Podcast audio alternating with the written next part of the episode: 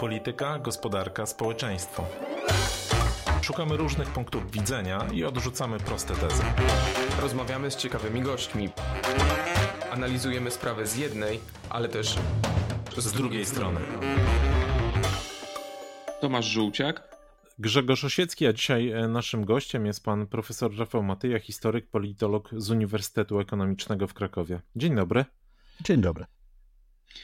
Panie profesorze, na początek e, rzut okiem w przeszłość. E, mamy lipiec 2020 roku. Rozmawiamy na łamach dziennika Gazety Prawnej i mówi pan tak. Zmierzamy do nierzeczpospolitej, do osłabienia poczucia, że to wspólne państwo różnych Polaków. I tak zastanawiam się, gdzie my jesteśmy teraz po tych trzech latach od naszej rozmowy, a zwłaszcza co o współczesnej Polsce powiedziały nam ostatnie wybory parlamentarne. No, moim zdaniem y, poczucie wspólności obejmujące wszystkich bardzo osłabło i to było widać no, kampanii wyborczej też, bo y, powiedziano w nich takie słowa, które wcześniej w kampaniach nie padały. Natomiast wybory o tyle są dla nas pewnym pozytywnym znakiem, że wszystko wskazuje na to, że pewne elementarne ich cechy zostaną dotrzymane. To znaczy, że te najgorsze przeczucia, że strona, która przegra, nie uzna ich wyników, się nie sprawdziły. Ale oczywiście to nie były wybory równe, nie, były, nie, spełniały wszystkich standardów demokratycznych, no ale jeżeli możliwa jest zmiana władzy, no, to pokojowa, to, to jeszcze nie jest e, tak tragicznie. Ale to co o tym poczuciu wspólnoty chociażby yy, mówi nam ta rekordowa ponad 74% e, frekwencja? To znaczy, oczywiście być może do tych wyborów poszły dwie różne wspólnoty, z czego jedna okazała się większa od drugiej, ale może to jest jednak za proste to, to nic nie mówi o y, istnieniu wspólnoty. Tak? To znaczy, wspólnota ludzi oddających głos to jest y, coś, co bym powiedział już jakimś absolutnym minimum. Natomiast y, rzeczywiście pokazują rosnące, że polaryzacja, o której się mówiło, wzrost napięć, pokazuje rosnące zainteresowania niemalejące. Znaczy, że ludzie nawet jeżeli w różnych fokusach czy sondażach mówią, że są zmęczeni, no to idą głosować. Przy ja bym powiedział, że to jest, co jest ciekawe, to poszli głosować na PiS, na Platformę, ale też na inne partie, więc nie można powiedzieć, że mamy jakiś bardzo jednoznaczny wynik. Poza tym y, ja zawsze interpretując zachowania wyborcze pamiętam, żeby nie fantazjować za, za mocno, bo y, to, co ludzie opowiadają o swoich zachowaniach wyborczych właśnie w fokusach, czy wtedy, kiedy się otwierają i mówią, dlaczego tak, a nie inaczej zagłosowali, jest bardzo dalekie od naszych wyobrażeń. A to ja chciałem zapytać, co jeszcze pana może zaskoczyło w tych wyborach? No bo mówił pan o, i o wysokiej frekwencji, o, o takim masowym pójściu do wyborów, e, o tym, e, że przegrana strona nie kwestionuje, nie kwestionuje wyniku wyborów. E, coś jeszcze pana uderzyło? No to wyniki są w tym sensie zaskakujące, że bardzo długo na przykład obawiano się, czy trzecia droga przejdzie próg okazało się bardzo wysoko poniżej, powyżej tego progu, e, że ewidentnie poszło znacznie gorzej Konfederacji niż miało iść, a zatem, że pewnego rodzaju ruchy e, sondażowe były, e, no można powiedzieć, bardzo, bardzo dalekie od tego, co potem zobaczy. Ale to, co jest ciekawe, ja zawsze też lubię zajrzeć w różne kąty, takie, które są mi znane, Polski, Y, to, że nie ma tego prostego jednego wzoru. To znaczy, że jak ktoś na przykład to mówi, wielkie miasta znowu się ruszyły przeciwko PiSowi. No ja sprawdzałem, y, ten skok na przykład w wielkich miastach jest stosunkowo niewielki. Tak? To jest skok o kilka procent, 10 y, punktów procentowych, przepraszam. Natomiast bardzo przyrasta no, w różnych miejscach prowincji. Ja jeszcze nie znalazłem takiego prostego wzoru matematycznego, żeby powiedzieć, no już wiemy, dlaczego przyrosło. I w wielu miejscach tam, gdzie przyrosło, na przykład mamy bardzo duży skok trzeciej drogi, więc to też pokazuje, że to nie prosta polaryzacja. Także nie ludzie mobilizowani przez PiS, zmobilizowani przez e, Platformę, czyli te dwa główne, dwie główne partie. No i jest e, też e, to, to, to, co, to, co jest bardzo ciekawe, te wyniki są szalenie istotne pod kątem wyborów samorządowych. Tak pokazują, że się coś bardzo istotnego w Polsce. A ma pan może, ma pan może jakąś diagnozę, e, jakby co się wydarzyło politycznie? To znaczy, e, co w sercach i w umysłach zagrało, że mamy taki wynik, i jakby co ten wynik mówi o programowaniu przyszłości? Bardziej to druga część pytania jest dla mnie w miarę jasna, to znaczy mamy y, znacznie jaśniejszy niż spodziewałem się miesiąc temu na przykład y, y, wynik wskazujący na opozycję. Ja czułem, że chyba się wahadło, wszyscy czuliśmy, tak? Wydaje mi się, że od takiego momentu, kiedy też bardzo wyraźnie liderzy złagodzili spory po opozycyjnej stronie. Był taki moment w kampanii i on zaowocował moim zdaniem wychyleniem się bardzo mocnym Y, Platformy i Trzeciej Drogi, no te bardzo dobre wyniki. Y, nie poszło tak z lewicą, to jest jakby osobny problem, co się, co się stało na, moim zdaniem na końcówce y, tej kampanii, ale to, co jest bardzo, bardzo ważnym elementem, to, że to jest wy, wy, jednoznaczny wynik polityczny, natomiast nie ma moim zdaniem jednoznacznego wyniku emocjonalnego. To nie jest tak, że Polacy mieli dość PiSu i poparli partie opozycyjne. Ja, ja czegoś takiego ani nie widzę, ani nie czuję, nie mam nie mam wrażenia, że to jest wynik, który jak gdyby y, jest takim przełomem emocjonalnym. Tak, w tym sensie sądzę, że, że, że ten wynik Prawa i Sprawiedliwości jest y, jak na różne rzeczy, które ta partia wyczyniała pod koniec kadencji, bardzo dobry. A to w takim razie zatrzymajmy się na sekundę przy, przy PiS, no bo ewidentnie jest to jakiś punkt zwrotny w negatywnym tego słowa znaczeniu dla tej partii. E, przecież dwie kadencje, była przez długi czas tej kampanii taka realna perspektywa na historyczną trzecią kadencję. No, skończyło się w taki sposób, że tak jak wielu w sumie przewidywało, czyli e, Jarosław Kaczyński wygrał wybory, ale chyba nie wygrał władzy. I teraz jest e, pytanie, co dalej z samym PiSem, jako, jako partią, jako strukturą, bo niektórzy zwracają uwagę, że te ostatnie decyzje personalne e, kierownictwa partii, czyli na przykład Elżbieta Witek e, jako kandydat na wicemarszałka Sejmu, Stanisław Karczewski e, na wicemarszałka Senatu i generalnie no, duże duży poziom odnowienia mandatów przez tych samych ludzi, no to skłania niektórych komentatorów do takiej opinii, że tutaj pod tym względem, w tym punkcie tego nowego otwarcia niewiele się zmienia, a to nie daje nowych perspektyw zupełnie dla, dla partii, dla jej struktur, struktur, dla jej energii.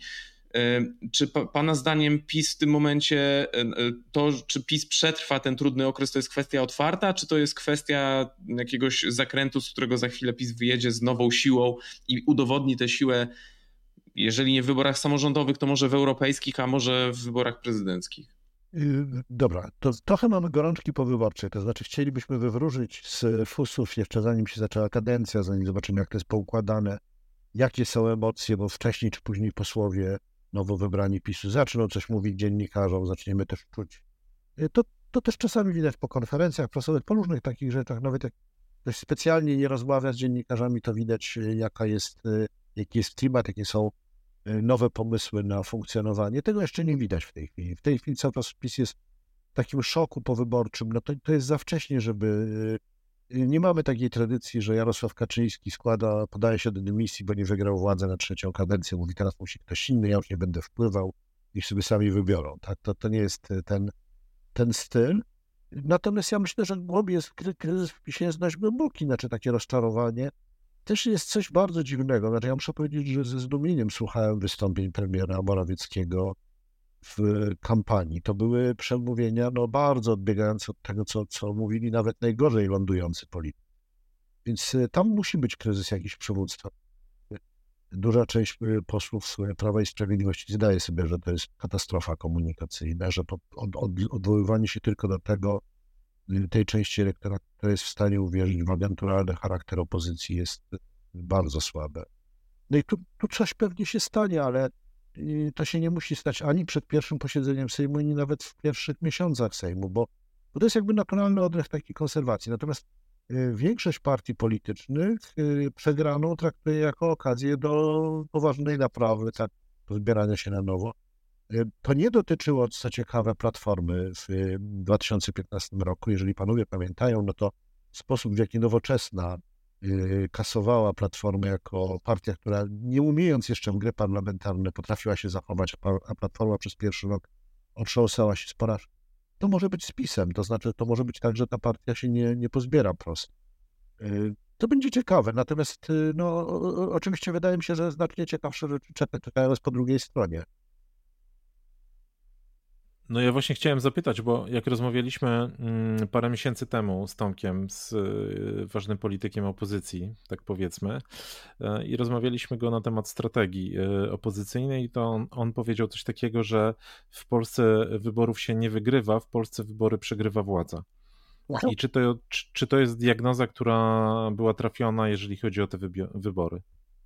No, w tych wyborach to może nawet lepsza definicja niż w wielu innych. Tak, to znaczy zdarzało się. Moim zdaniem w 2015 roku jednak Prawo i Sprawiedliwość wygrało po prostu wybory. Yy, a jeszcze wcześniej, ja pamiętam wybory wygrane przez AWS, no były takie, takie momenty, kiedy, kiedy ktoś wygrywał. Czy w 2005 Prawo i Sprawiedliwość, to nie było tak, że tylko Belka przegrał. Belka już dawno i SLD leżało pokonane. Było pytanie właśnie, kto je, kto je wygra. Więc to nie jest jakieś żelazne prawo, ale w tych wyborach bardzo trafna definicja. Y, zwłaszcza, że moim zdaniem bardzo długo opozycja nie była pewna, czy nie wierzyła w ogóle w możliwość zwycięstwa. Wszyscy, y, z którymi rozmawiałem, mówili o tym, że pewnie będzie remis i, Konfederacja będzie tym rozdającym karty, więc to jest takie, takie y, tak, taka wygrana, która jest po pierwsze bardzo wymęczona, znaczy naprawdę ciężko trzeba było pracować, żeby te mandaty zdobyć. I to nie było w warunkach takiego zapaści totalnej PiSu, jednak dobrego wyniku opozycji. Ale to, co jest bardzo istotne, e, wydaje się, że, że opozycja teraz, e, dopiero teraz zaczyna bardzo poważnie myśleć, jak urządzić rządzenie. Znaczy, że to nie jest, że nie było tego, co wiele, wiele ekip robiło przed dojściem do władzy. No, z takim najbardziej skrajnym przypadkiem premiera z Krakowa, Jana Rokity, który przygotował nawet cały plan rządzenia, tylko że nie zdobył tego urzędu. No ale, ale tu mamy raczej do czynienia z y, próbą poskładania tego na, na dobre dopiero po, po zwycięstwie, co może nie jest niczym złym i wcale nie jest takim, takim złym prognostykiem, zwłaszcza, że no, opozycja się szykuje do dwóch lat, y, niepełnych być może dwóch lat koabitacji, bardzo ciężkiej, więc to jest taka, to będzie taka wojna, wojna pozycyjna, gdzie y, wielkich takich spektakularnych sukcesów będzie stosunkowo niewiele, więc może ten brak entuzjazmu jest związane też z pewnym no, rachunkiem własnych sił. A jeżeli chodzi o to, co czeka nas y, pod y, prawdopodobnie rządami Koalicji Obywatelskiej, Lewicy i Trzeciej Drogi, czy czeka nas Pana zdaniem coś na kształt sanacji państwa po PiSie, czyli tak jak próbuje to przedstawiać dzisiejsza opozycja, czy raczej czeka nas czas takiego daleko posuniętego rewanżyzmu, czy wręcz e, depisizacji wszystkiego do spodu, do, do, do tych najniższych szczebli kierowniczych. E, I że to będzie takim motorem napędowym wszelkich działań, przynajmniej w, w, no, dajmy na to w pierwszej połowie e, tej nowej kadencji. Czy, czy, czy właśnie rzeczywiście będziemy mówili o na przykład podnoszeniu standardów, z zapominania win i skupianiu się na, na budowaniu tej polskiej państwowości, tylko w, w innym wydaniu.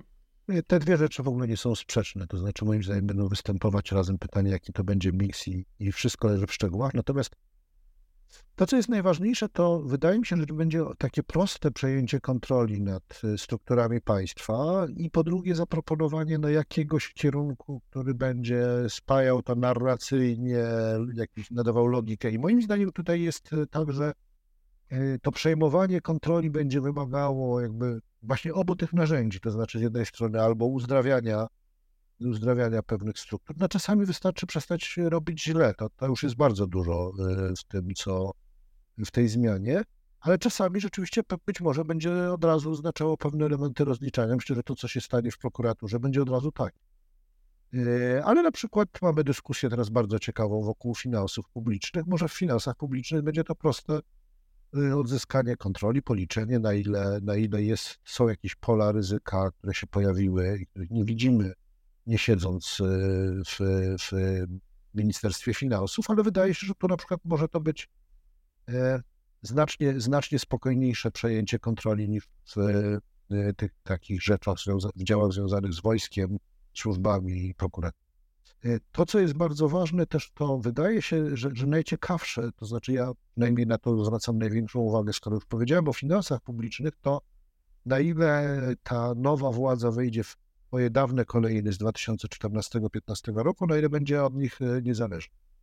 To, co zrobił e, Donald Tusk po powrocie, to jest jedna rzecz bardzo ważna. Mamy władzę koalicję centroprawicową, której Tusk próbował nadać, również w polemice z lewicą, e, taki bardziej progresywny charakter. Czyli coś zmodernizować, no wyjść z czegoś, co od kilku lat nazywamy boomerstwem, tak? To znaczy i to było przede wszystkim boomerstwo obyczajowe, ale mi się wydaje, że dzisiaj jesteśmy w momencie, kiedy stawiamy pytanie, czy będziemy mieli też boomerstwo społeczno-gospodarcze, tak? No te wszystkie hasła, które mówią, trzeba oszczędzać, nie można wydać ani jednego grosza na sektor publiczny, bo przecież gospodarka najpierw i tak dalej. Miałem wrażenie, że to jest takie, taki odpowiednik boomerstwa, no tak jakbyśmy cofnęli się do lat 90. i, i słuchali tych wszystkich kanonów ówczesnych, no z czasów jakby wychodzenia, wychodzenia czy transformacji ustrojowej.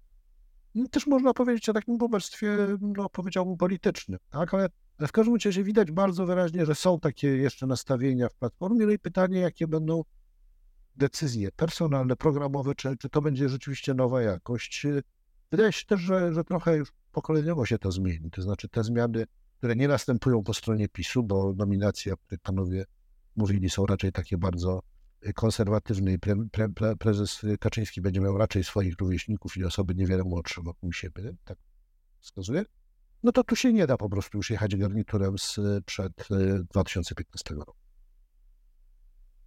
A jeżeli chodzi o, mm, no trochę pan zaczął mówić o tych kwestiach takich e, pewnie filarach polityki, tu akurat o finansach publicznych. Jeżeli pan widzi jakieś takie punkty naprężeń, e, jakie mogą się pojawić wśród koalicjantów, no, jeden jest dosyć oczywisty, tak? Kwestie światopoglądowe, bo już widzieliśmy spór o e, kwestie tego, jak regulować prawo aborcyjne, czy to mają być kwestie, które będą wpisane do umowy światopoglądowej. Chodzi mi o to, czy my jesteśmy w stanie wskazać e, te takie główne linie podziału między opozycją i czy one są na tyle silne, że one mogą no, na dłuższą metę okazać się nie do przezwyciężenia i zagrozić stabilności tego rządu w tej kadencji, czy raczej to są wszystko kwestie, które no, zostaną wydyskutowane, a z drugiej strony perspektywa powrotu PiSu do władzy będzie jednoczyła opozycję? Tym, co jednoczy opozycję, jest nie tylko perspektywa powrotu PiSu do władzy, ale też e, nadchodzące wybory samorządowe. To jest dość dobre z punktu widzenia spójności. No, ale ja powiem coś, co może u panu wywołać protest, czy takie poczucie, że trochę opowiadam e, naiwne, naiwne akademickie kawałki. Jest coś takiego, że myśmy przez 8 lat uczyli się kompletnie myślenia w kategoriach kompromisu i koalicyjnego rządzenia, pluralizmu. E, moim zdaniem to jest e, bardzo trudna lekcja, trzeba będzie ją odrobić. Ta lekcja jest, polega na tym, żeby uznać, tak, powiedziałem, że rządzi centroprawicowa koalicja i na przykład część lewicowa musi uznać, że no dobra, tak trochę jest, tak myśmy nie wygrali tych wyborów, ale też ci politycy czy ci komentatorzy, którzy chcą wypchnąć lewicę z koalicji, muszą sobie zdać sprawę, że to jest bardzo ryzykowne działanie i próba wypychania razem może się okazać, że wypchniemy sporo ludzi, którzy myślą podobnie jak razem są w innych partiach.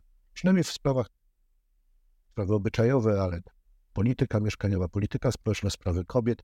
Więc y, te, to wypychanie jest bardzo głupie, natomiast bardzo ważne jest no, nauczenie się tego, że, że na świecie w warunkach demokracji panują no, rządy koalicyjne i one sobie jakoś muszą e, radzić. To wymaga bardzo głębokiej zmiany, na przykład akceptacji pluralizmu. Tu w opozycji było bardzo dużo, e, dużo złych rzeczy. Ja dwa lata temu, w momencie, kiedy się zaczęła dyskusja o jednej liście, uznałem, że trzeba się wycofać z komentowania, bo sprawa się stała tak toksyczna i tak absurdalna, że w zasadzie cokolwiek się powiedziało, obniżało się szanse opozycji na zwycięstwo wyborów. A to ja, się, to ja się wtrącę, a to pana zdaniem jedna, jedna lista byłaby lepsza, czy nie? Tak już, skoro znamy jej, wynik przynajmniej no, trzech nie, list. Nie, to znaczy, no ja, ja mam, ale to nie, nie ma dowodu na to, tak? Znaczy, możemy się cały czas, to było bardzo ryzykowne, trudna decyzja i nie, ja uważam, że nie dlatego, że wszystko wskazuje na to, że część wyborców PSL-u nie poszłaby głosować na jedną listę, a to mogłoby kosztować po prostu przegraną wybór. Tak? I, i, i, ten, i ten taka polityka lekkiej izolacji trzeciej drogi lepiej zrobiła niż polityka y, zaangażowania się w, no, taki jednolity front ze strony liderów lewicy tego, ale to yy, możecie Państwo zaprosić innych ekspertów, którzy powiedzą coś w inną stronę. Ja uważam, że to, jest, to są rzeczy, uczciwie mówiąc, akademicko nie. Tak można zebrać argumenty, badania i tak dalej, ale, ale tego się nie rozstrzygnie, więc to jest problem z jedną listą po prostu było to, że dyskutowano o tym dwa lata. Czy to absurdu, punktu widzenia jakiejkolwiek. Natomiast y, to, co jest, to, co wydaje mi się bardzo, bardzo istotne w tym, w tym kontekście, no to albo się nauczy opozycja i będzie chciała po prostu budować y, zaufanie, albo będzie bardzo szybko po, po jakimś takim zwrocie, który może być dobry no, do, do, do plura, w kierunku pluralizmu.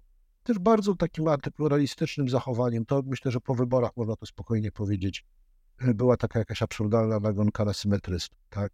zupełnie dla mnie niezrozumiała. No, ja nie jestem w stanie naliczyć bardzo wielu symetrystów w Polsce. Nie jest to bardzo groźny dla kogokolwiek ruch, no ale te oskarżenia o współpracę z autorytarną władzą i tak dalej, no to jest w ogóle było, to dla mnie zdradzało taki bardzo niski poziom no właśnie tej tolerancji, akceptacji pluralizmu po stronie opozycyjnej. To trzeba bardzo szybko odbudować, jeżeli opozycja chce rządzić jeżeli chce wygrać te wybory, które są pod ręką. Naprawdę wybory samorządowe są e, bardzo ważne. E, nie wiem, czy to jest e, jakby wiedza powszechna na szczeblu ogólnopolskim, no ale w takim województwie jak Małopolskie są po prostu do wygrania. Wyniki na to pokazują, że, że, że w tej chwili, gdybyśmy mieli ten, ten, gdyby wszyscy wyborcy głosowali równocześnie w wyborach sejmikowych, to byłoby 20 do 19. Mocno pisowskim województwie, czyli prawdopodobnie jest duża szansa, że po kilku miesiącach e, to się może gimnąć, że tak powiem, na stronę opozycji, te, te 21 do 18, bo coś takiego. Bo, bo wybory samorządowe, które mieliśmy po, po parlamentarnych, zwykle były takim jeszcze rozpędem, siłą uderzeniową, e, punktami dla zwycięzców. No to zresztą dość zrozumiałe, część, część wyborców opozycji będzie, już późniejszej opozycji będzie rozczarowana, nie pójdzie do wyborów, a część będzie chciała być w tym obozie zwycięskim też A to ja chciałem wrócić do tego, co pan mówił, o tej takiej gotowości do zrozumienia, że w polityce jest potrzebny kompromis i zrozumienie dla jakiegoś pluralizmu. Jedna, jedna sprawa to są no, liderzy koalicyjni, e, aparaty partyjne, ale pytanie, czy jakby Polacy, czy publiczność polityczna faktycznie będzie na to gotowa, bo widzimy już teraz bardzo często jest taka, jest, y, no widzieliśmy w kampanii takie odruchy niechęci, a to się znowu kłócą, albo z drugiej strony w tej chwili jest takie, mm, czasami może podgrzewane przez media, ale takie oczekiwanie, że w zasadzie konsumpcja wszystkich zapowiedzi wyborczych to powinna nastąpić już, tak? To znaczy one powinny być w zasadzie z dnia na dzień wprowadzone w życie. Czy, czy, y, czy ta presja się nie, nie okaże y, dużym ciężarem? No tak, tylko tutaj jest y, trochę, trochę y, po stronie liderów politycznych, może nawet taka jakaś du, duża część, jak oni się będą zachowywali, trochę po stronie liderów opinii tak zwanych, też może być różnie.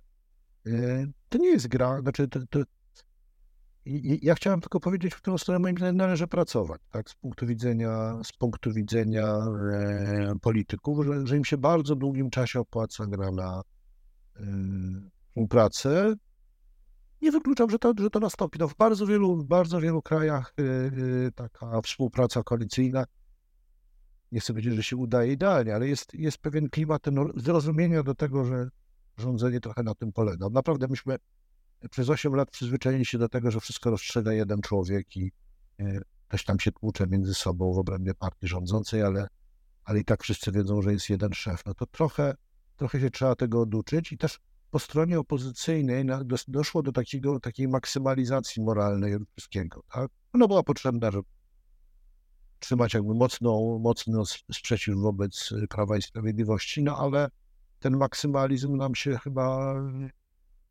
nie przyda zupełnie w następnym etapie. I mówię to z perspektywy człowieka, dla którego zmiana władzy jest ulgą, ale nie w kategorii takiej, że mogę powiedzieć, doszli wspaniali ludzie do władzy, teraz nareszcie będzie dobrze i tak dalej, tylko ulgą po bardzo negatywnym sposobie uprawiania polityki rządu, tak? który miał swoje zalety. Ten, ten dla mnie też jest oczywiste. Natomiast y, miał y, tak, tak ciężkie wady właśnie po stronie y, jakby sposobu politykowania, no, że, że z tego się będzie wychodziło raczej 2-3 lata niż, niż szybko. Tak, dlatego też trzeba być cierpliwym, no nie mówić, o Jezu, Hołownia się pokłócił z Tuskiem, to już koniec świata, już teraz się będą zawsze kłócić. No, będą się kłócić i będą się godzić. Mam nadzieję, że to, że to nie będzie słaba, zdestabilizowana koalicja, tylko taka, która, ma jakieś e, poczucie. Y, bardzo możliwe, że rządy PiSu też dały takie poczucie, jakby powiedzieć, ciężaru w polityce, tak? Znaczy, że nie można sobie zupełnie szaleć dowolnie, bo, bo, bo jednak jest taka groźba. Natomiast to oczywiście y, ja bym powiedział też, że bardzo ważne jest to przełożenie, do którego dojdzie, czy, czy będzie też przełożenie programu. Opozycja jest, musi sformułować jakąś, coś się ładnie nazywa opowieść, tak? W swoim rządzeniu. Na razie, yy, na razie jest to, że wraca normalność. No okej, okay, to jest dobre na, na właśnie może pierwszy tygodni. No właśnie, pierwsze kilka tygodni, a pytanie, co w kolejnych latach, prawda? Bo e, teraz jesteśmy na etapie trochę takiego chaosu informacyjnego. Dużo się dzieje teraz e, w świecie polskiej polityki, e, ale w pewnym momencie trzeba będzie już trochę zejść z tej fali entuzjazmu, którą obserwujemy po wyborach i zacząć realnie rządzić. I przez sporą część kampanii PiS podkreślał, że E, no może Zjednoczona Prawica e, nie była jakaś doskonała, dochodziło tam do tarć, to tutaj w przypadku e, opozycji, jednoczącej się opozycji, no będziemy mieli coś na kształt koalicji chaosu, bo przecież Donald Tusk będzie musiał rozdzielić frukta władzy, zaspokoić czyjeś ambicje, czyjeś postulaty i interesy no pomiędzy dziesięcioma partiami tak naprawdę, więc pytanie, no, czy ten okręt będzie sterowalny nie, tyle, w ogóle? Tyle, nie, nie, aż tyle kłopotów nie będzie miał, to znaczy aż tylu podmiotowych partii, które są gotowe fiknąć nie ma. Natomiast, y, natomiast y, myślę, że to jest tak, że, że po pierwsze Donald Tusk to wie, że będzie musiał to zrobić i, i nawet nie wiem, czy, czy specjalnie warto mu jakoś bardzo doradzać w tym sensie, że, że w tym akurat jest bardzo dobry takim zarządzaniu bieżącym polityką. I dla mnie jest istotne to, czy i tu właśnie zacząłem od tych wyborów samorządowych, ale to jest bardzo ważny moment, że być może opozycja, y, y, która nie miała różnych doświadczeń w sprawowaniu władzy właśnie poza szczeblem samorządowym, wyciągnie pewne, pewne wnioski z tego, co tam się działo. To znaczy, pierwsza rzecz, która jest bardzo ważna, to jest zobaczyć, jeszcze raz spojrzeć na mapę w rozdzielczości przynajmniej do poziomu gmin, bo wszystko inne jest, wszystkie mapy są zbyt uogólniające i zamiast opowiedzieć sobie, że widać zabory, to zobaczyć, że, że jednak wielkie e, e, zdobycze PiSu to są zdobycze na prowincji i że z punktu widzenia opozycji warto jest po prostu pokazać jakąś ważną informację, która będzie no, nawiązywała do tego, co w polityce unijnej nazywa się spójnością. Także my chcemy być politykami całego kraju, także ten, który, tej części, której żeśmy osiągnęli słabe wyniki.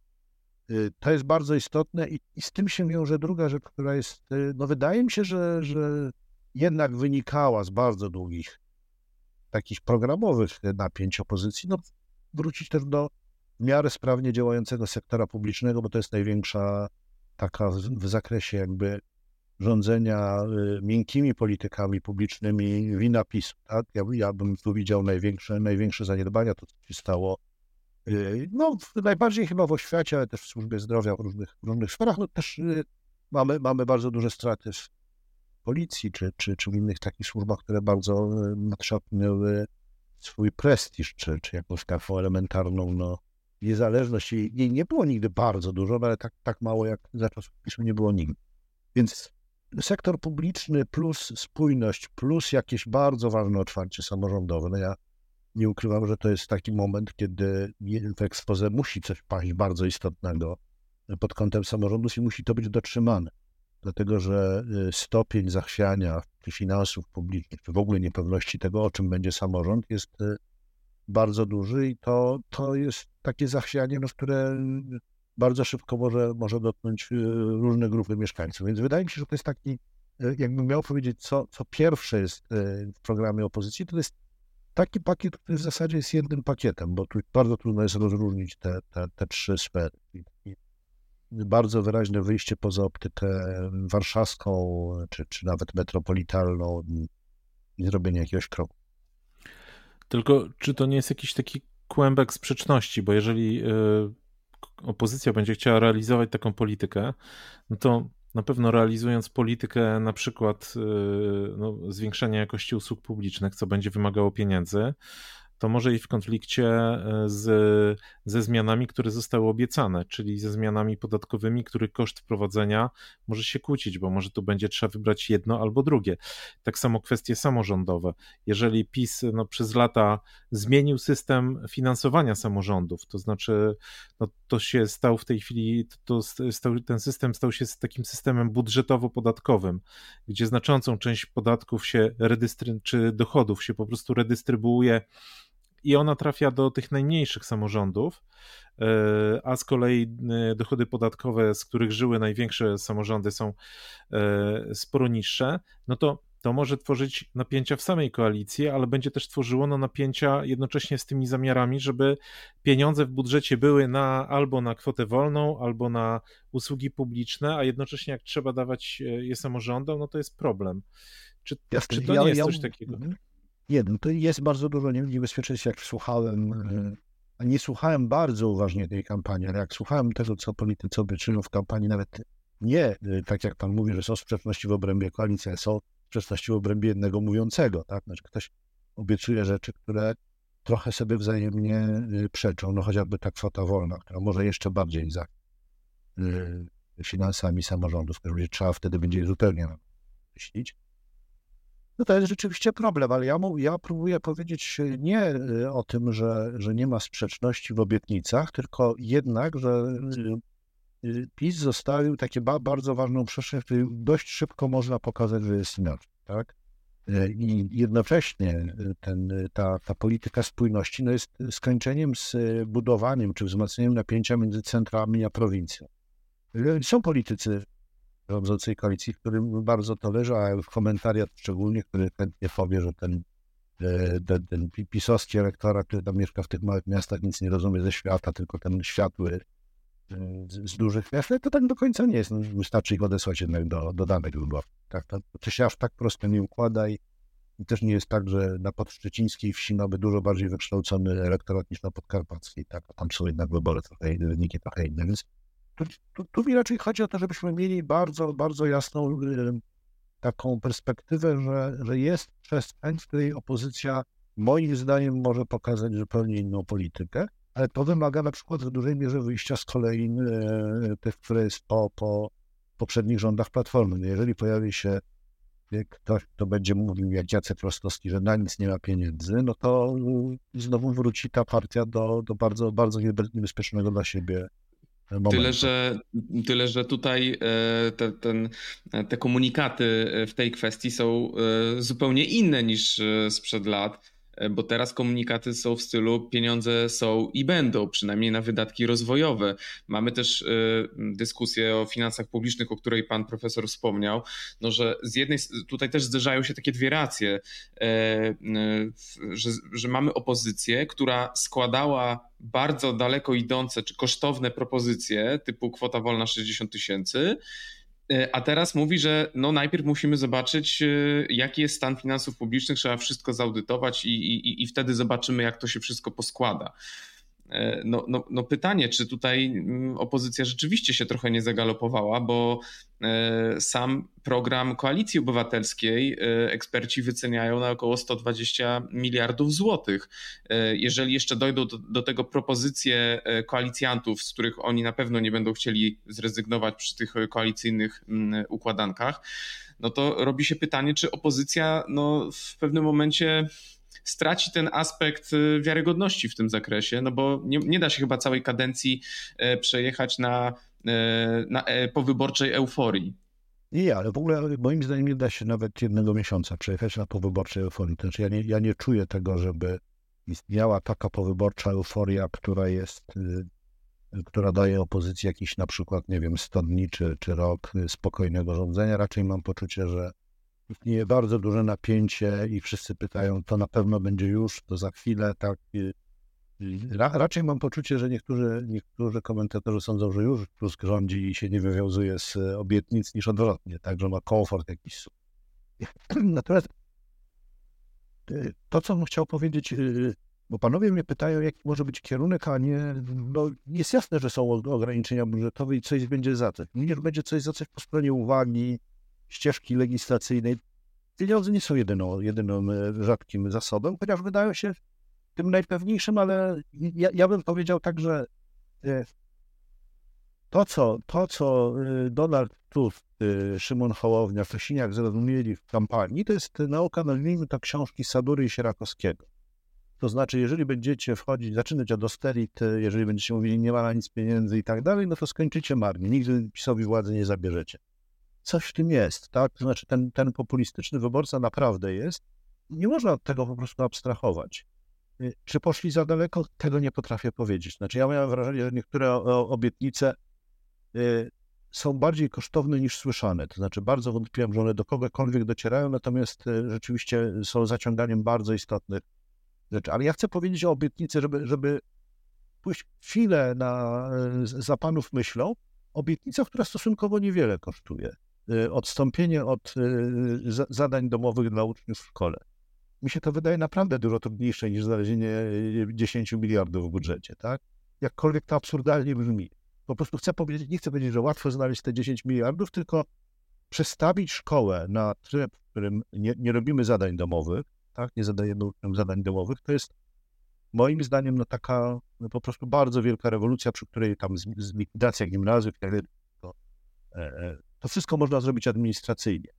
Więc y, jest ile rzeczy, które są naprawdę bardzo trudne, no tylko to, to też nie jest tak, znaczy powiedzmy sobie uczciwie, PiS dowiózł 500+, plus, ale kilku następnych y, y, rzeczy, które w 2015 miał dowieść, nie dowiózł w ogóle, to znaczy tam chodziło o kwotę wolną, no różne, różne rzeczy, tak?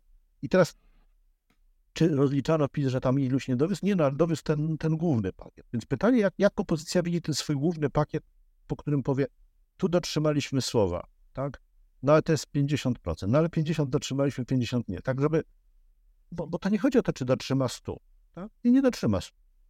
Ja nie, ja nie znam takiej polityki, w której się dotrzymuje 100% e, obietnic Zresztą nie, nie tylko polityki w ścisłym tego słowa rozumieniu. To chyba, to chyba nawet zdrowo, że nikt nie dowozi 100% obietnic. Natomiast y, ja chciałem zapytać o trochę inną rzecz, kładąc na bok y, kwestię zadawania prac domowych, bo myślę, że to Oto. jeszcze o tym będzie czas, żeby podyskutować. To mówię jako jakby rodzic. Natomiast chciałem, chciałem zapytać pana, no pan jest autorem pojęcia czwartej RP. E, która e, to było pojęcie, które miało w takim e, skondensowanym formacie określić jakąś nową epokę polityczną i jakiś cel, który się zaczyna. Czy pana zdaniem... W którym roku to miało określić? No, dawno, dawno temu. No nie, to ja pytam jak Belfer, bo to nie jest takie nieważne. No, z tego co pamiętam, to sporo przed latami 2005. No.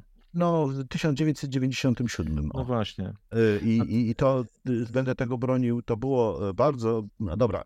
Ja byłem wtedy 30-latkiem, okej, okay. nie, nie, nie, nie, nie, nie miałem wiedzy takiej jak dzisiaj, ale będę bronił, że wtedy to miało zupełnie inny sens niż później. Tak, to było przed wejściem Polski do Unii, w zupełnie innych czasach i w gruncie rzeczy było perswazją wobec AWS-u, że nie robi się każdej reformy oddzielnie, tylko wszystkie razem i mają być podporządkowane jakiejś wizji sprawnego państwa co jak się śledzi potem, to okej, okay. nie chcę powiedzieć, że byłem jakimś wyjątkowym prorokiem, ale to była naprawdę niezła rada pod adresem, e, e, cały czas mówię Jerzego Buzka, a nie 2005 rok. Osiem lat e, robiło Dobrze, dużo zgoda. Natomiast ja, ja piję do czego innego. Ja chciałem się zapytać, czy, czy pana zdaniem mm, jest w tej chwili jakiś taki kierunek, w którym no, jako kraj możemy zmierzać i czy ta zmiana polityczna, no, wywołana rekordową frekwencją, ona może wieszczyć jakiś na przykład nowy kształt sceny politycznej, nowy kształt politycznych podziałów, czy przejście do jakiejś innej takiej fazy rozwoju społecznego. No dobrze, ale to ja, ja zdaję sobie sprawę, że mam pod tym względem y, dwa oblicza, to znaczy albo pan pyta o prognozę, albo pan pyta o to, co by było dobre, no więc nie, nie odpowiem, znaczy nie będę udawał, że można to pomieszać, znaczy, że ja teraz powiem, co by było dobre i że to jest prognoza. A możemy to rozdzielić na dwa, na dwie rzeczy w takim razie? Proszę bardzo. Co by było dobre i co jest prognoza? Znaczy, co, co, jaka to, jest prognoza w takim razie? Bo, bo prognoza jest taka, y, dwa lata będą strasznej szarpaniny z ogromną pokusą do tego, żeby legitymizować się przez e, hasło zły PiS, trzeba odspawać od władzy, jeszcze, jeszcze zrobić komisję śledczą i tak dalej. Czyli taka bardzo prosta legitymizacja przez wzmacnianie konfliktu z drugą stroną. To, to jest prognoza, że to, że to nas czeka przy koabitacji z Andrzejem Dudą. No, taka przepychanka. 25 rok może nam powiedzieć, jak to wyszło. Tak? Poza 25 rok uważam, że nie wolno prognozować w tej sytuacji. I tym, że tak powiem, y, tym, co jest najważniejsze, no to jest pytanie, jaki będzie wynik y, y, też bardzo tej, tej dodatkowej dyscypliny, o której ja naprawdę mówię, że jest bardzo ważna, to znaczy, co się stanie z samorządami. Ja wiem, że to jest dla dziennikarzy ogólnopolskich trochę nie jest sexy pytanie, tak, sexy odpowiedź, ale ale to... Dla nas to jest, panie profesorze, bardzo sexy, bo okay. w Dzienniku Gazecie Prawnej dużo miejsca poświęcamy mhm. samorządom Dobra, ale to, jest to, to żywotnie to zainteresowany. No, no, nie jest tak ważne, kto, to, kto będzie rządził, tak? Może, bo, bo to, to jest... Natomiast to, to, to potem już bardzo dużo rzeczy na, na, w życiu, nawet takich dużych miast jak Kraków, zależy od tych wyników, nie tylko prezydenckich wyborów, ale, ale samorządowych, więc jeżeli opozycja mogłaby na fali, na fali zwycięstwa wygrać drugie wybory, to to będzie ważny skutek wyborów, tak samo jak elementy rządzenia.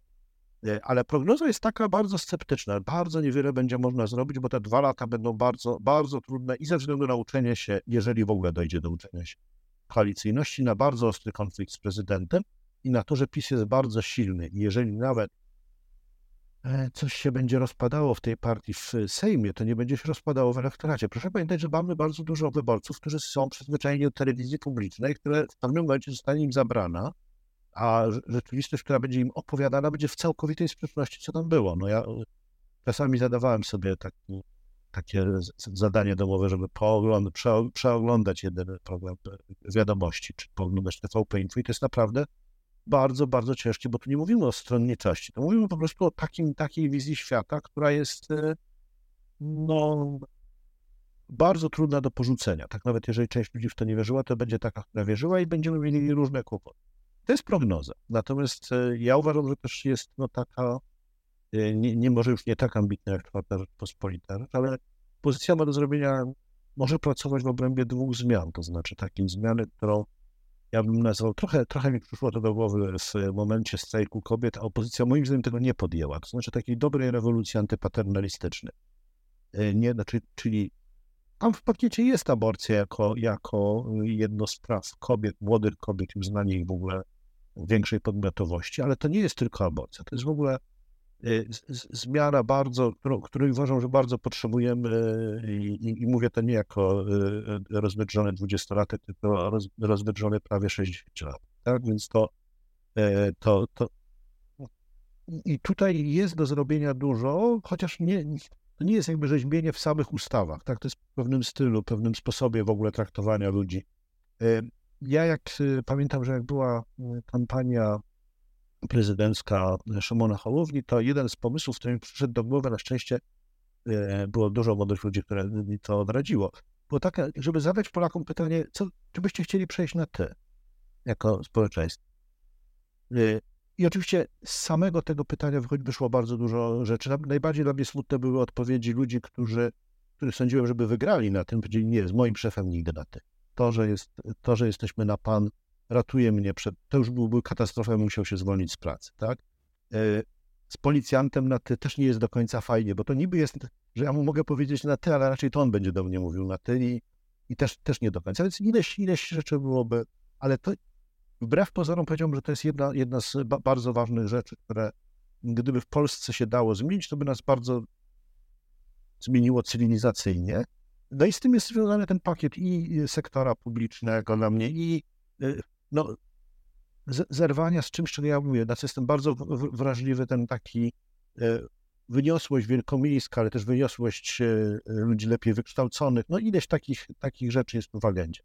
A teraz e, to, to, co jest moim zdaniem, są trzy rdzenie tej polityki. No, pierwszy rdzeń to jest oczywiście wszystko, co się wiąże z edukacją i kulturą, ale dla mnie wymieszano, to znaczy znowu ja mam absolutne po, po, poczucie, że po pandemii do szkół powinni wejść e, ludzie z kompetencjami animatorów kultury.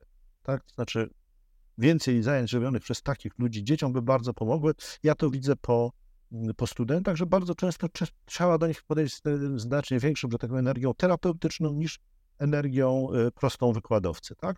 I to nie jest terapeutyczne, nie, nie jest żadne takie właśnie opiekowanie się nimi, tylko po prostu mieć no, więcej trochę wyrozumiałości i tak dalej. No, że tu się coś bardzo ważnego spo, społecznie zmieniło.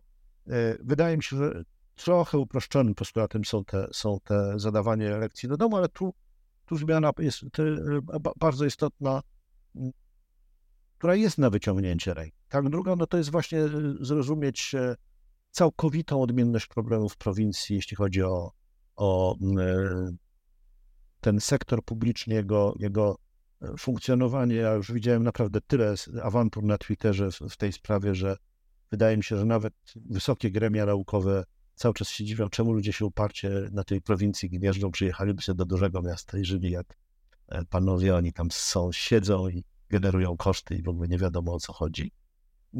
Panowie się uśmiechają, tego nie będzie widać, ale, ale to, co jest bardzo istotne, e, My mamy metaforę w Polsce właśnie taką, to, to jest boomeryzm społeczno-gospodarczy.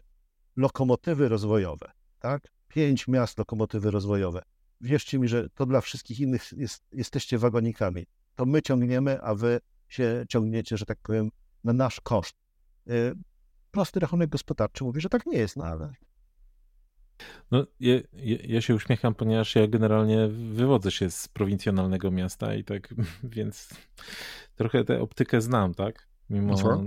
Ale bardzo dużo ludzi wywodzących się z małych miast y, je podziela takiego stanowiska. Ja się wywodzę z bardzo dużego miasta i, i, i mam poczucie, że to nie jest takie proste. To znaczy, że dla części y, opiniotwórczych, środowisk, y, to, gdzie się urodzili, nie ma znaczenia, natomiast jakby ma, ma znaczenie pewna perswazja, która jest ważna. I to, gdyby te, te, dwa, te dwa elementy bardzo, bardzo silnie się zmieniły, no to i to jest do zrobienia. To znaczy, mi się wydaje, że opozycja nie ma, nie ma e, problemów jakichś wielkich, ideowych z zaakceptowaniem od e, Zandberga, nie wiem, do, do, do, do prawicowo nastawionych osób w Platformie Trzeciej Drodze.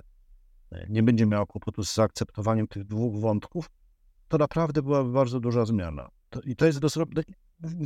Powiedziałem, że to chodzi o opowieść pewną o Polsce, a nie o y, to, ile będzie pieniędzy w budżecie, bo to, tu może być różnie, naprawdę też może być tak, że, że, że coś, co uważamy za banalne, nie przejdzie, bo się nie zbierze prosta większość, jakaś grupa lobbystyczna zablokuje coś, co jest to, to, to już się na przykład, bo, bo, ja chcę podać przykład pozytywny. Proszę zobaczyć, jak się zmieniło podejście do mieszkaniówki w ciągu ostatnich czterech czy pięciu lat. Tak?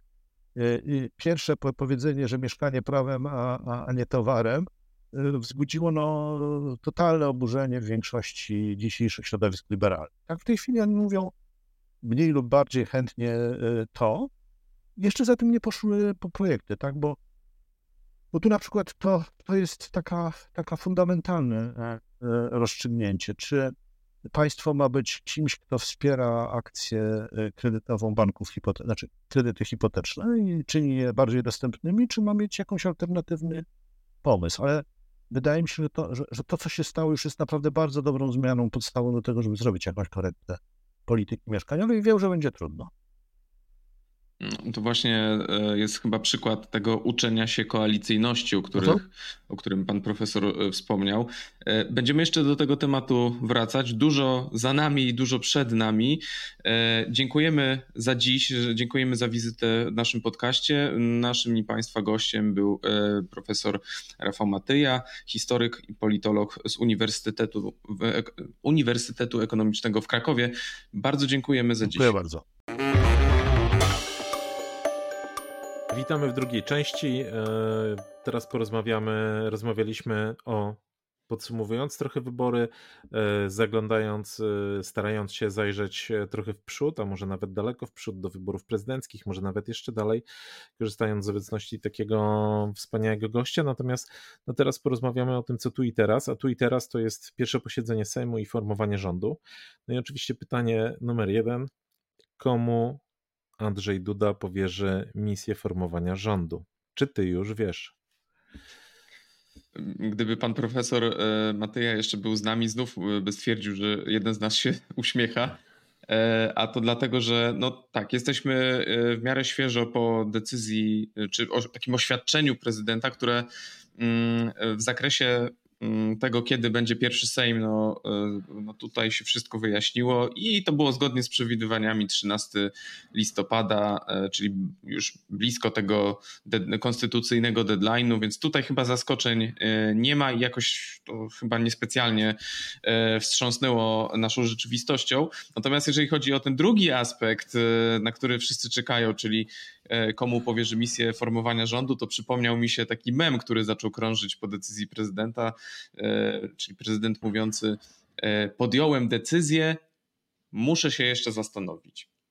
No i generalnie tak to trochę wygląda, bo ja mam, o ile wcześniej rzeczywiście można było sobie myśleć, no dobrze, może prezydent chce się rozeznać, no dobrze, mamy E, niestandardową sytuację po wyborach, w której ten, który e, był pierwszy na wyborczej mecie, e, niekoniecznie jest pierwszy, jeżeli chodzi o większość sejmową. I, to, i ten dylemat prezydenta, ja, ja go rozumiem. To znaczy, tutaj, w, w, biorąc pod uwagę środowisko polityczne, kontekst polityczny, w jakim porusza się Andrzej Duda, ale też realia polityczne, rozumiem jego dylematy E, natomiast e, coraz mniej rozumiem jego argumentację e, dotyczącą tego, po co właściwie ten proces jest przedłużany. A to ja, ja to rozumiem akurat z kolei. Myśl, myślę, że bo... To może inaczej, rozumiem, ale nie do końca się zgadzam. Znaczy, po, po, po co to robić? Bo okej, okay, z jednej strony jest ten argument, że nie ma formalnej koalicji, ona nie, nie, nie, ma podpisanej umowy koalicyjnej, nie jest w stanie pokazać kandydatów na ministrów. No ale z drugiej strony, e, e, jako o poważnym kandydacie mówi e, prezydent Duda na temat Mateusza Morawieckiego, który przekonuje, że jest w stanie zbudować większość, ale zbudowanie tej większości w Sejmie oznaczałoby konieczność przyciągnięcia niemal 40 posłów opozycji. No, przepraszam, ale to brzmi jak Mission Impossible. No tak, ale to możemy sobie zastanowić się, jakie motywy ma w jednym i w drugim przypadku, bo jeżeli chodzi o wskazanie E, wskazanie rządu e, Mateusza Morawieckiego, czy wskazanie w pierwszym kroku rządu Mateusza Morawieckiego, bo chyba e, jakby obecna sytuacja wskazuje na to, że, że to byłby pierwszy i ostatni krok z punktu widzenia Mateusza Morawieckiego, po którym nastąpiłby opozycyjny drugi, to wydaje mi się, że tak. Po pierwsze, jakie argumenty w tej chwili Andrzej Duda może rozważać? No z jednej strony, e, no to jest takie strata politycznych żetonów, jeżeli e, wskaże e, kandydata z PiSu i on w spektakularny sposób przegra. Znaczy, że to będzie taki scenariusz z góry skazany, misja straceńcza, gdzie on wskaże kogoś, kto no i tak nie wygra, tak? No to, to po co to robić? Tak można się zastanowić. I myślę, że tutaj w grę wchodzą dwa powody. Mm, jeden taki, który dotyczy mm, no, no tego, żeby PiS, czy wyborcy PiSu także, na własne oczy przekonali się, że tego rządu naprawdę nie można było stworzyć. Że tu no, nie było szans żadnych, tak? Próbowaliśmy, ale się nie dało. Mimo tego, że wygraliśmy. Ma, e, wejdę ci w słowo, mało tego, jeżeli chodzi o te plusiki, które wynikają z, z tego scenariusza, o którym mówisz, e, wskazują na no, no, na taką sytuację, w której Mateusz Morawiecki wychodzi, wygłasza spektakularne expose, e, zgłasza jakieś spektakularne propozycje i w ten sposób tworzy wrażenie przed e, Polakami, którzy, jakby to pewnie prezes Kaczyński określił, okazali się niewdzięczni za te 8 lat, pokazałby wizję Polski, którą właśnie tracimy na naszych oczach, że zobaczcie, jaką Polskę mogliście mieć i z jakiej Polski zrezygnowaliście a za chwilę usłyszycie trochę inne expose i e, no, to teraz jest wasz problem na kolejne 4 lata. I to można, to można troszkę podlinkować z tym wątkiem, o którym e, wspominał profesor Matyja w pierwszej części, czyli z tym, że no my w zasadzie z jednej kampanii od razu wchodzimy w drugą kampanię, bo w kwietniu będziemy szli do urn po to, żeby zagłosować na naszych samorządowców, a w czerwcu będziemy głosowali w wyborach europejskich. Więc z tego punktu widzenia, no to byłby taki troszkę jakby no gest pod adresem PiSu.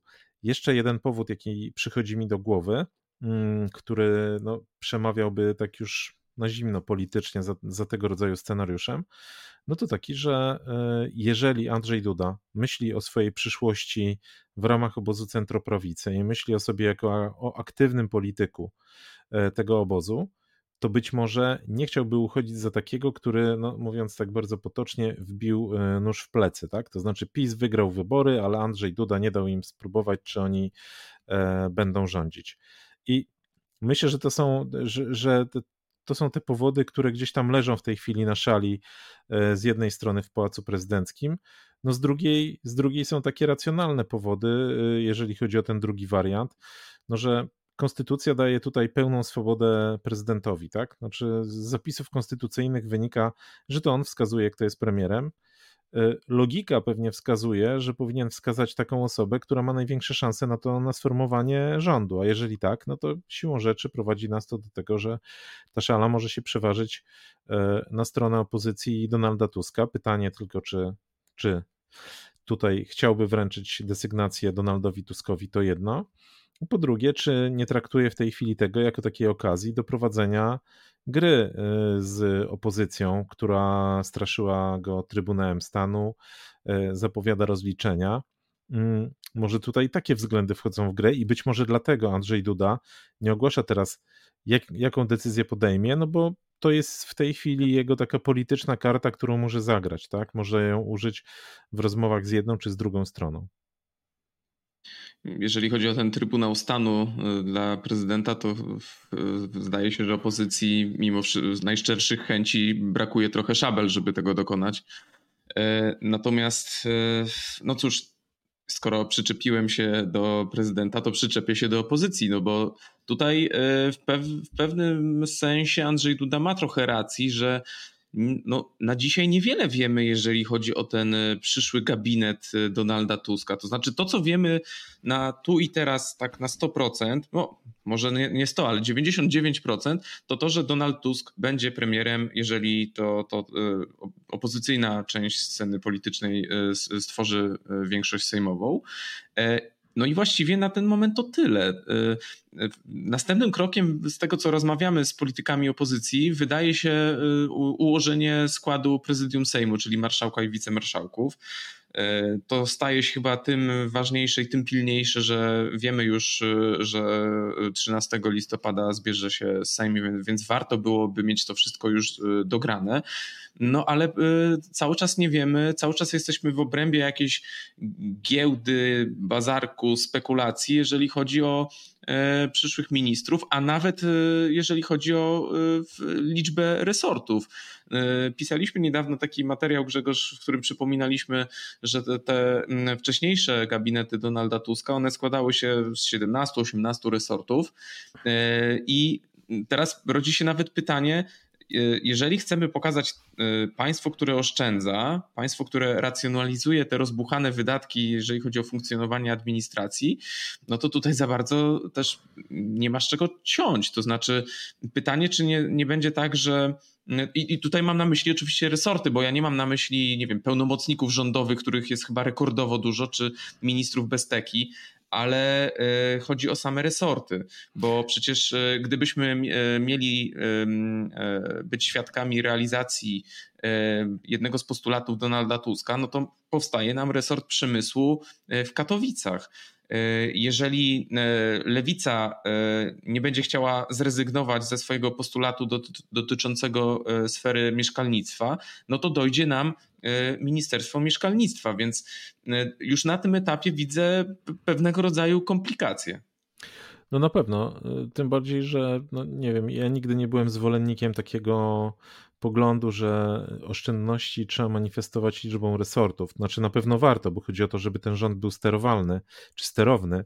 Natomiast no, to, to nie da się zrealizować y, postulatu niegdysiejszego Unii Polityki Realnej, żeby polski rząd składał się z pięciu resortów, no bo to jest po prostu inny kraj, dużo bardziej skomplikowany, e, z dużo większymi jakby aspiracjami i gdzie tych problemów naraz trzeba, rząd musi rozwiązywać dużo więcej, a ćwiczyliśmy to przed chwilą i w trakcie pandemii, i w trakcie wojny, że nagle się okazywało, że jakieś takie rzeczy, które jeszcze parę lat temu nikomu by do głowy nie przyszły, że rząd będzie organizował y, system sprzedaży węgla, no były wdrażane, więc y, ja rozumiem, że tutaj nikt cudów nie oczekuje, że tych resortów nagle stanie się 10, tak? Y, w tej chwili no, pewnie to jest jakaś liczba optymalna, te od 15 do, nie wiem, do 18. Pewnie dużo mniej się nie da, dużo więcej to już by było za dużo, ale właśnie w oszczędności tkwią gdzie indziej. Natomiast pytanie, czy ta liczba resortów, na ile ona będzie podyktowana taką racjonalnością polityczną i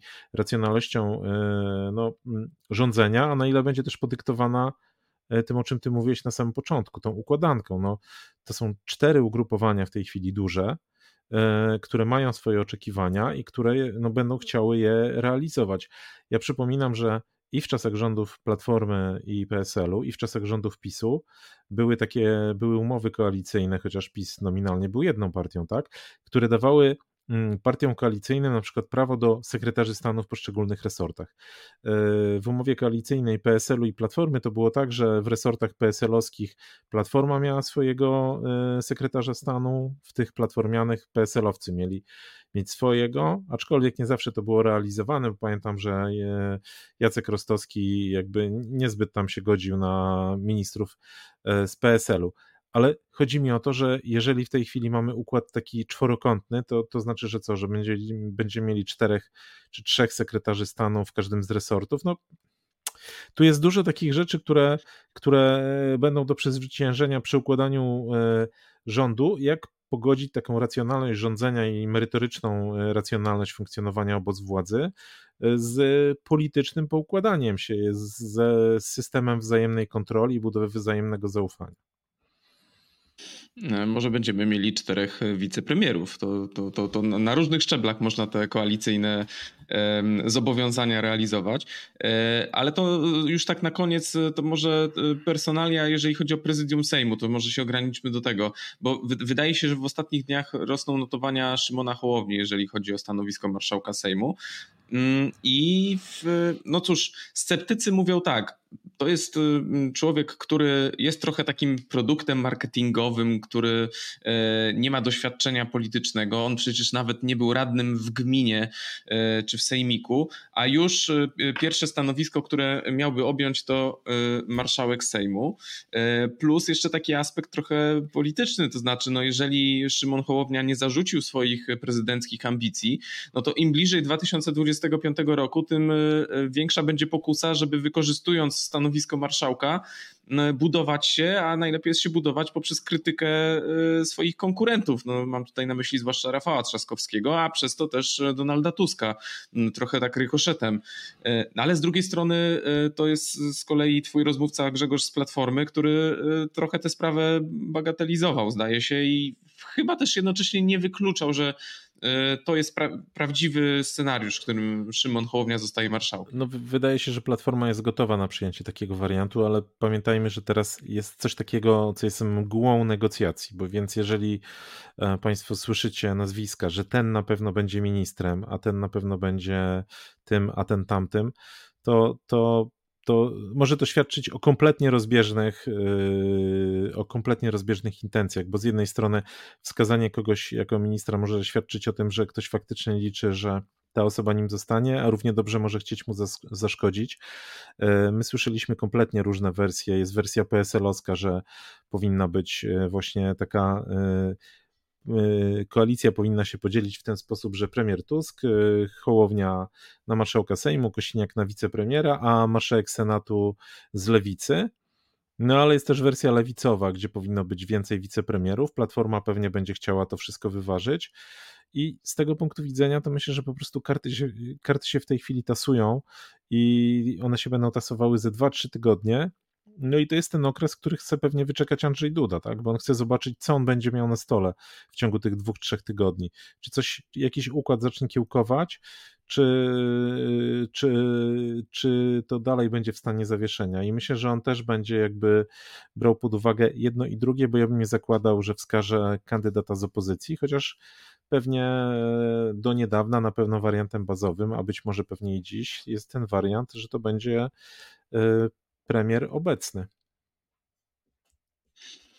No i znów y, nasza podcastowa układanka niekoalicyjna użyła się tak, że to mi ponownie przypada niewdzięczna rola zakończenia e, naszej dyskusji, ale też całego dzisiejszego odcinka. E, bardzo dziękujemy. To był podcast z drugiej strony. Zapraszamy za tydzień. Niezmiennie się polecamy. Tomasz Żółciak. Grzegorz Osiecki. Polityka, gospodarka, społeczeństwo. Szukamy różnych punktów widzenia i odrzucamy proste tezy. Rozmawiamy z ciekawymi gośćmi. Analizujemy sprawy z jednej, ale też z drugiej strony.